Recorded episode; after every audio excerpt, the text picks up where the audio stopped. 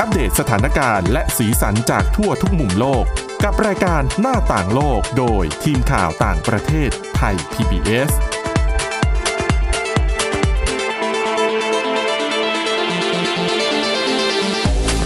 สวัสดีค่ะ ต้อนรับคุณผู้ฟังเข้าสู่รายการหน้าต่างโลกนะคะ มาอัปเดตสถานการณ์แล้วก็สีสันจากทั่วทุกมุมโลกกับทีมข่าวต่างประเทศไทย PBS ค่ะ วันนี้อยู่กับคุณวินิษฐาจิตกรีนะคะ แล้วก็ดิฉันทิพย์ตะวันเทระในยพงค์ค่ะ สวัสดีค่ะ สวัสดีค่ะ วันนี้นะคะเราก็ต้องมาเกาะติด เรื่องที่ถือว่าเป็นประเด็นร้อน ตอนแรกก็เป็นประเด็นร้อนในระดับโลก ตอนนี้ ลามมาถึงประเด็นร้อนในประเทศไทยบ้านเราด้วย เพราะว่าเป็นเรื่องของเหตุการณ์ ความขัดแย้งรุนแรง ระหว่างอิสราเอลกับปาเลสไตน์ ค่ะ ซึ่งก็เกิดการโจมตี คืออิสราเอลเนี่ย เปิดปฏิบัติการโจมตีกลุ่มฮามาสในเขตกาซาเนี่ย มากกว่าหนึ่งสัปดาห์ละ อืม เออแล้วก็เมื่อไม่กี่วันที่ผ่านมาก็มีข่าวที่น่าเสียใจอะนะคะ คือคือกะความรุนแรงที่เกิดขึ้นบริเวณนั้นเนี่ย ก็คือมีทั้งอิสราเอลโจมตีกาซาแล้วก็กลุ่มฮามาสแล้วก็กลุ่มนักรบในในเขตกาซาเนี่ยเขายิงจรวดมาโจมตีอิสราเอลด้วยเหมือนกัน ค่ะ ซึ่งก็มีส่วนหนึ่งเนี่ยมาเอ่อการโจมตีเนี่ยส่งผลทำให้มีคนไทยเสียชีวิตด้วย อืม เป็นแรงงานไทยที่ไปทำงานที่นู่น ใช่ค่ะ ดังนั้นเนี่ยก็เลยเป็นที่มาของรายการเราในวันนี้ที่เราจะมาคุยกันในเรื่องนี้กันสักหน่อยคือในเรื่องของความขัดแย้ง ระหว่างอิสราเอลกับปาเลสไตน์ที่กำลังเกิดขึ้นนะตอนนี้ ค่ะ อืมแล้วก็ยังดูแล้วยังไม่มีทีท่าว่าจะสงบลงเลยนะคะ แล้วก็พูดถึงการยิงจรวดของฝั่งปาเลสไตน์เข้าไปก็ คืออย่างอิสราเอลเนี่ยเขาก็จะอ้างเนาะว่าเวลาเขาปฏิบัติการโจมตีทางอากาศเนี่ย อย่างที่เราเห็นในข่าวภาพที่ระเบิด หรือว่าถล่มตึก ค่ะ ก็จะมีเรียกว่ามีการวางเป้าหมายเพื่อสร้างความเสียหายให้แก่ทางกลุ่มฮามาสไม่ว่าจะเป็นอาคารสำนักงานของ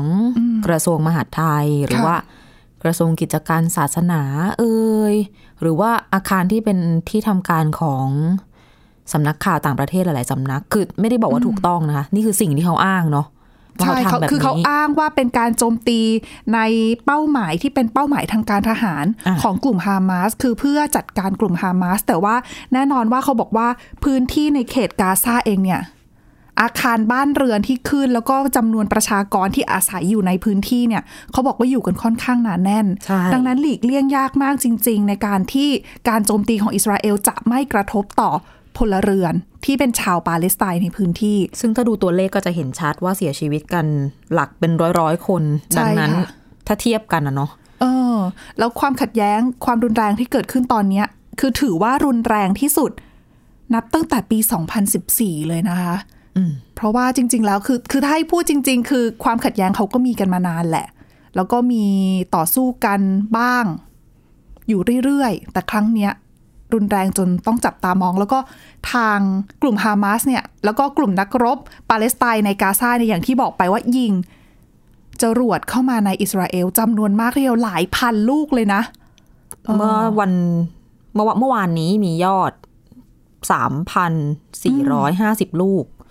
อันนั้นคือข้อมูลของเมื่อวานนะ ค่ะ แต่ว่า หลาย ยิง ค เรื่ น อยๆไง อืมหลายคนดูแล้วคือความเสียหายที่เกิดขึ้นเนี่ย คือเราก็จะรู้แหละว่าอิสราเอลจริง ๆ เขามีระบบมีเทคโนโลยีต่อต้าน จรวดต่อต้านการโจมตีทางอากาศแบบเนี้ย อืม ค่อนข้างดีทีเดียว ก็คือไอรอนโดม ใช่ หรืว่า ค่ะ คนไทยบางทีก็แปลว่าเป็นโดมเหล็กเนาะที่เป็นระบบสกัดนั่นแหละ สกัดเอ่อจรวดขีปนาวุธ จริง ๆ ถ้าเกิดพูดถึงระบบที่ใช้ในการสกัดขีปนาวุธแบบที่เราเคยได้ยินกันระดับโลก พวกขีปนาวุธ ค่ะ อ่าพิสัยไกลหรือว่าข้าม อ่า ทวีปอันนั้นก็จะ ที่ เป็น เกาหลีใต้ ก็ อ่า ซื้อจากสหรัฐอเมริกานี่แหละ แล้วก็ ใช่ กลายมาเป็นประเด็นขัดแย้งในคาบสมุทรเกาหลี อันนั้นก็คืออีกแบบหนึ่งเนาะอันนี้จริง ๆ ระบบการทำงานมันก็อย่างเดียวกันนะนะคะ ก็คือพอ คือระบบเนี่ยมันจะประกอบไปด้วยมีเรดาร์แน่นอน ตรวจจับว่าอะไรยิงเข้ามาในเขต อืม ในถ้าจินตนาการภาพตามก็เป็นเหมือนโดมอะเนาะ ค่ะ ซึ่ง แต่คือจริง ๆเขาไม่ได้เป็นสร้างโดมขึ้นมาไม่ใช่ ๆไม่ นะ ใช่ เออ ตอนเด็กๆได้ยินชื่อเนี้ย เข้าใจผิด จินตนาการไป ว่าเป็นก็เห็นภาพเป็นโดมอาจจะดูการ์ตูนเยอะไป แต่ในความเป็นจริงแล้วมันคือระบบเรดาร์ที่ก็มีรัศมีการทำงาน ค่ะ เฉพาะนะคะ ก็คิดซะว่าเป็นโดมแบบที่ล่องหน ประมาณ มอง นั้น ไม่เห็น ถู อื ก ม แล้วก็จะตรวจจับเมื่อมีวัตถุแปลกปลอม ซึ่งก็คือจรวดที่ใช้โจมตีเนี่ยพุ่งเข้ามา ทีนี้ไม่ใช่จรวดอย่างเดียว ค่ะ ต่างกันกับระบบสกัดขีปนาวุธในระดับใหญ่ ๆ อันเนี้ยเขาบอกว่าเขากำลังพัฒนาให้ตรวจจับพวกกระสุนปืนครกด้วย อืม คืออันเนี้ยจะเน้นไปที่การกำจัดจรวดที่ลอยขึ้นไปในท้องฟ้าหรือว่าระยะการยิงเนี่ย ไม่เกิน 70 กิโลเมตร อืม ก็คือถ้าเทียบสเกลกันกับระดับขีปนาวุธเนี่ยก็คนละ ก็ เรื่ ไม่ อง ได้ กัน เพราะว่า ลย จริงๆขีปนาวุธเนี่ยเขาอาจจะเน้นอาวุธที่พิสัยแบบไกลหน่อย ใช่ ยิงมาจากจุดไกลๆอะนะคะ แต่อันเนี้ยก็คือเหมือนกับ คือให้คุณผู้ฟังลองนึกภาพตามว่ากาซากับอิสราเอลเนี่ยเขาติดกันไง อืม เออเขาอยู่ติดกันดังนั้นเนี่ยพื้นที่ที่อ่ะมีคนอาศัยอยู่ ชาวอิสราเอลอาศัยอยู่เนี่ย ห่างกันไม่กี่กิโลเมตรจากพรมแดนด้วยซ้ ใช่ ำอืม อืมซึ่งตัวระบบนี้เนี่ย ต้องบอกว่ามันไม่ได้สกัดทุก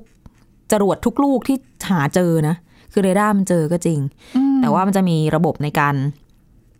คัดกรองให้ความสำคัญกับ อืม จรวดที่พุ่งเป้าไปยังพื้นที่ที่เป็นชุมชนอาจจะเป็นเมืองหลวง เมืองใหญ่ หรือว่าเขตธุรกิจสะก่อนมากกว่า สมมุติจรวดลูกไหน เขาเรดาร์เห็นจรวดพุ่งมาแล้ว อืม คำนวณแล้วว่ารัศมี พิสัยจะไปตก ค่ะ ตรงแบบชนบทแบบทุ่ง อ่ะก็จะ นา ปล่ อะ อ ไร ย เงี้ย ไม่ยิ ก็ ง บ่อยก็ไม่ยิง จ ส รวด กัด ขึ้นมาสกัด เนื่องจากว่ามันมีราคา เดี๋ยวจะบอก อ๋อ ติดไว้ก่อน ออดิฉันก็เข้าใจว่าเอาคือความเข้าใจของดิฉันคือเหมือนกับ Iron Dome เนี่ยก็คือมีเรดาร์จับปั๊บทุก จรวดที่เข้ามาก็จะยิงไปสกัดทุกอันเลย ไม่ได้ไม่หมด โอ้ เนื่องจากว่าแพงมาก ค่ะ บอกเลยก็ได้ การยิงสกัด จรวดหนึ่งลูกเนี่ย ค่ะ จรวดลูกที่ยิงสกัดนะ อ๋อ ราคาสี่หมื่นดอลลาร์สหรัฐ โอ้โหโอ้ก็คือเราไม่สามารถใช้อะไรยิงก็ได้ มันเป็น ต้องเป็น ระบบเฉพาะ เทคโนโลยี ของเขาเป็น ของ มิสไซล์ของเขาอะค่ะ ซึ่งเราอาจอาจจะเคยเห็นที่เป็นเหลี่ยม อืม ๆเหมือนที่เอ่ออธิบายไม่ถูก คุณผู้ฟังอาจจะต้องไปหา Google ภาพตาม เป็นลักษณะเหลี่ยมๆแล้วก็มีที่ยิงขีปนาวุธอยู่ด้วยกันเนี่ยมันเป็นชุด ค่ะ ที่อย่างอิสราเอลก็จะไปตั้งตามจุดต่างๆ อันเนี้ยมันจะประกอบไปด้วยแบตเตอรี่ด้วย มีตัวขีปนาวุธที่ใช้ยิงสกัดจรวดด้วย ซึ่งตัวเนี้ยในชุดของเขาเนี่ย ตัวขีปนาวุธที่ใช้สกัดจรวดนะ อ๋อ สี่หมื่นดอลลาร์สหรัฐ อืม โอ้ยดิฉัน แล้ว ว่าน่าจะเป็นลักษณะคล้าย ๆ กับระบบตัวที่เป็นสกัดขีปนาวุธของเกาหลีใต้ที่ ห ซื้ น้า อ ตา มา แบ จาก บนั้ ส น ห แหละ รัฐ ใช่ นั่น ห แห น้า ละ ตาแบบคล้าย ๆ กันค่ะ อืม แต่สเกลหรือว่ารุ่นอะไรอาจจะต่างกันเพราะ ที่ ว่า จะเป็นเหมือนเหมือนเขาเรียกว่าอะไรเหมือนปืนใหญ่เอาไว้ยิง แต่ว่าติดอยู่บนรถให้เคลื่อนที่ได้อย่างนั้น มีแบบ ปะ เคลื่อนที่ได้ด้วยถูกต้อง าแล้วก็เหมือนเขาก็จะใส่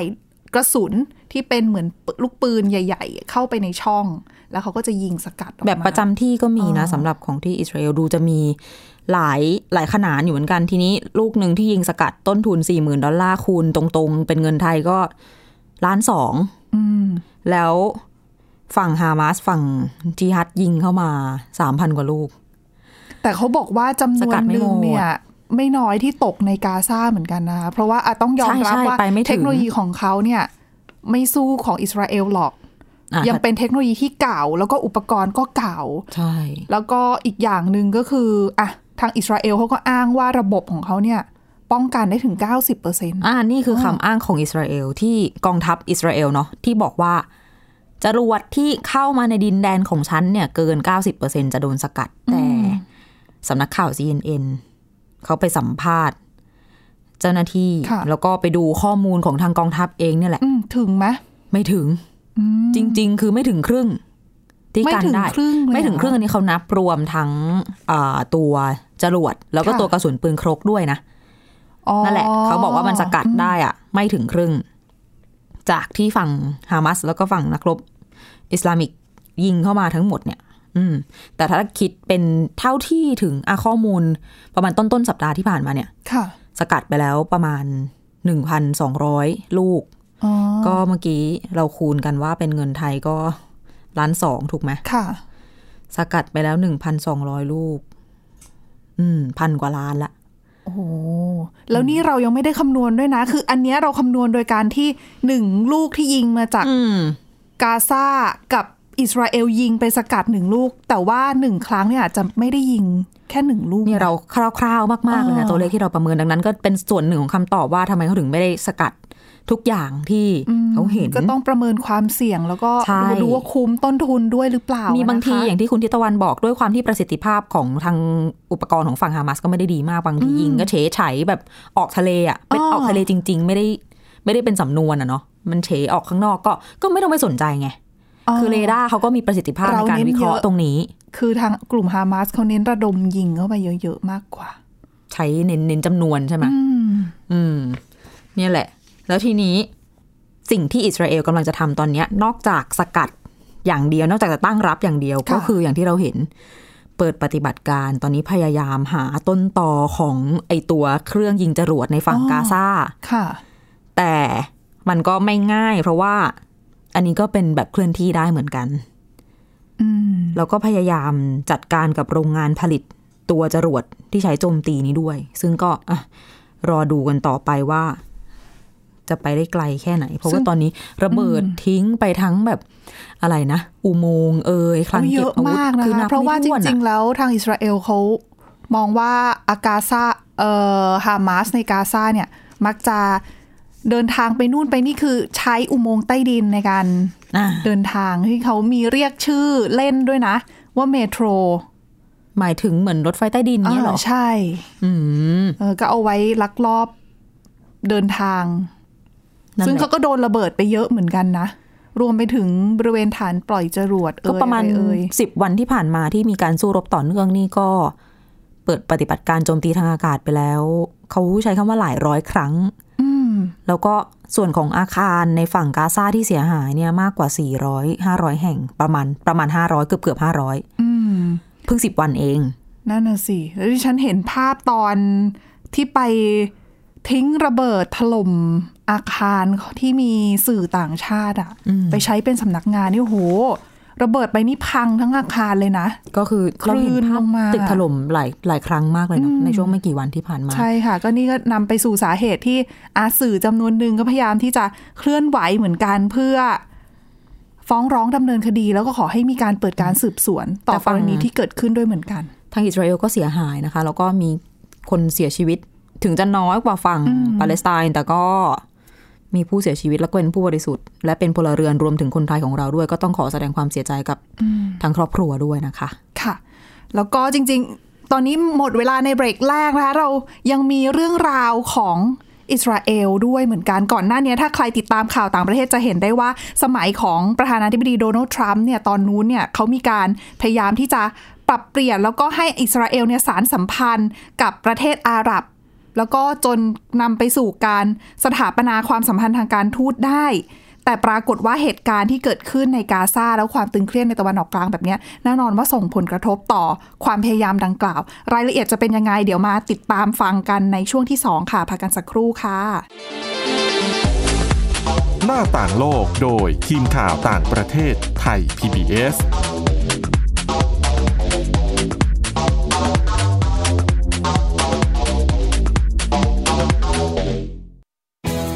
ไทย PBS ดิจิทัล Radio Infotainment for All สถานีวิทยุดิจิทัล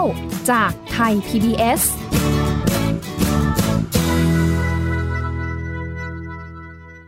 เพียงแค่มีสมาร์ทโฟน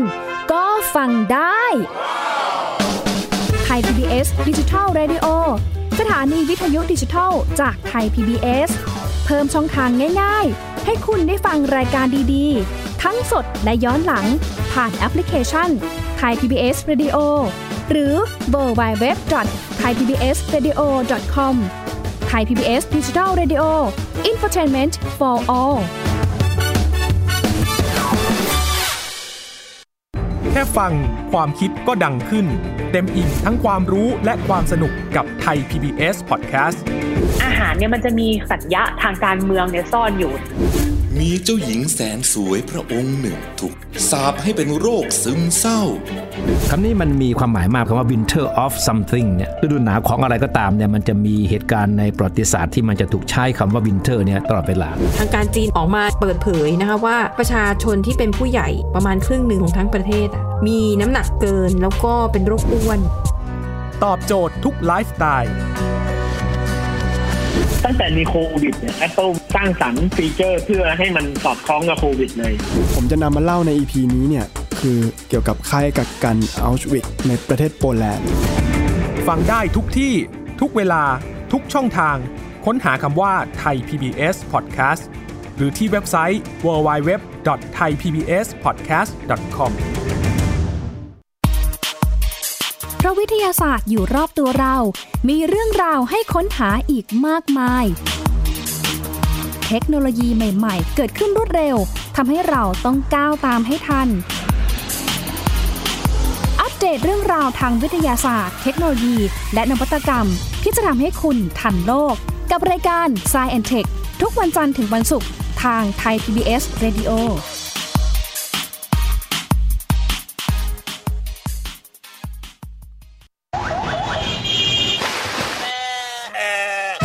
ชวนทุกคนตะลุยไปให้สุดโลก สะบัดจินตนาการกับเสียงต่าง ๆ ไปพร้อมกัน ในรายการ เสียงสนุกทาง www.thaipbspodcast.com และแอปพลิเคชันไทย PBS Podcast แล้วเจอกันนะครับ หน้าต่างโลกโดยทีมข่าวต่างประเทศไทย PBS ต้อนรับกลับเข้าสู่ช่วงที่ 2 ของรายการหน้าต่างโลกนะคะ อย่างที่เกริ่นเอาไว้เมื่อช่วงที่แล้ว ว่าเราจะมาพูดถึงเรื่องของความสัมพันธ์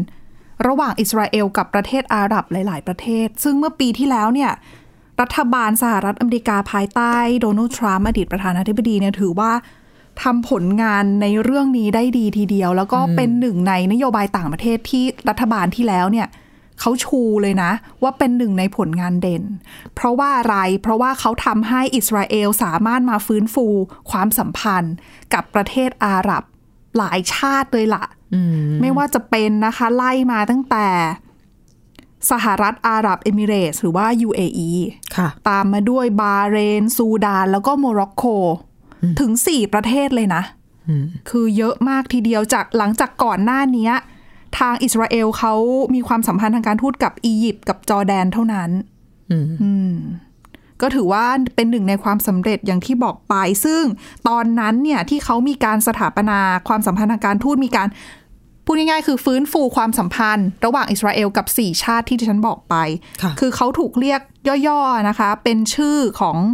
ของความตกลงร่วมกันเนี่ยเขาเรียกว่า Abraham Accord อืม ซึ่งไอ้เจ้าตัวเนี้ย ความตกลงเนี้ย ก็คือถูกกลุ่มแกนนำปาเลสไตน์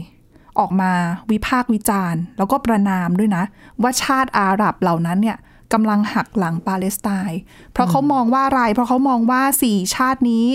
ไปจับมือกับอิสราเอลแบบนี้ฟื้นฟูความสัมพันธ์แบบนี้ จะทำให้ประเด็นเรื่องของปาเลสไตน์เนี่ย ถูกมองข้ามหรือเปล่า เพราะว่าที่ดิฉันจำได้ในผลงานของโดนัลด์ทรัมป์เนี่ย คือการไปรับรองให้ เยรูซาเล็มเป็นเมืองหลวง ใช่ ทั้งๆที่มันเหมือนกับเขาเรียกว่าอะไรอ่ะ มันเหมือนเป็นดินแดนส่วนกลางไหม ที่แบ่งแบ่งแบ่งๆกัน คือหลาย ๆ คนเขาก็มองว่าการที่สหรัฐอเมริกาไปทำแบบนั้นเนี่ยอาจจะทำให้ คือเอาพูดง่าย ๆ คือหลายคนที่สนับสนุนเรื่องของข้อตกลงที่จะยุติความขัดแย้งตรงเนี้ยโดยการที่ทำให้ปาเลสไตน์เนี่ยกลายเป็นชาติ กลายเป็นรัฐอะค่ะ ค่ะ เออแล้วเขาก็มองว่าเยรูซาเล็มนี่แหละอาจจะถูกจับให้มาเป็นเมืองหลวงใหม่ อ่า ถ้ามีการตั้งประเทศขึ้นมาจริง อืม ๆ แต่กลายเป็นว่าผู้นำอดีตผู้นำสหรัฐอเมริกาก็ไป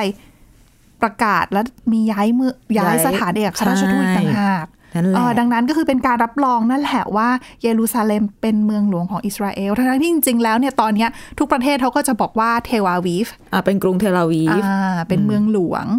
ก็ก็เลยทำให้อ่ะมีความตึงเครียดขึ้นมานะคะ แล้วก็อ่ะย้อนกลับมาที่เรื่องของการฟื้นฟูความสัมพันธ์ พออิสราเอลกับชาติอาหรับเนี่ยหลายชาติเนี่ยมาฟื้นฟูความสัมพันธ์กัน ประเด็นของปาเลสไตน์เขาก็เลยถูกมองว่าจะถูกจะถูกคนไม่สนใจหรือเปล่า อืม เออถูกถูกมองว่าไม่สำคัญหรือเปล่า ซึ่งบางคนเนี่ยเขาก็เคยพูดให้ฟังอะนะคะว่าตัวถ้าจาเรดคูชเนอร์ที่เป็น ลูกเขย ลูกเขยอาของโดนัลด์ทรัมป์ก็คือเป็นสามีของอีวานกาทรัมป์ อืม ลูกสาวนั่นเองก็คือตัวจาร็ดคูชเนอร์เนี่ยเขาก็คือเป็นหนึ่งในทีมของรัฐบาลชุดที่แล้วที่ทำหน้าที่ในการ เป็น advisor อ่าใช่ดำเนินนโยบายเกี่ยวกับตะวันออกกลาง แล้วเขาก็มองว่าปัญหาเรื่องของปาเลสไตน์อิสราเอลอะไรพวกเนี้ยเป็นเพียงแค่ความขัดแย้งแบบแย่งอสังหาริมทรัพย์อะเขาใช้ว่า real estate dispute เออ ได้เหรอ เออ คือเขาเขามองแค่ว่าก็แค่ทะเลาะกันว่าอยากจะได้ดินแดนนี้ดังนั้นเนี่ยจัดการง่ายปัญหาเนี้ยแต่จริงๆแล้วเนี่ยมันมีในเรื่องของความสำคัญทางศาสนาทางวัฒนธรรม เชื้อชาติคือมันมีหลายอย่าง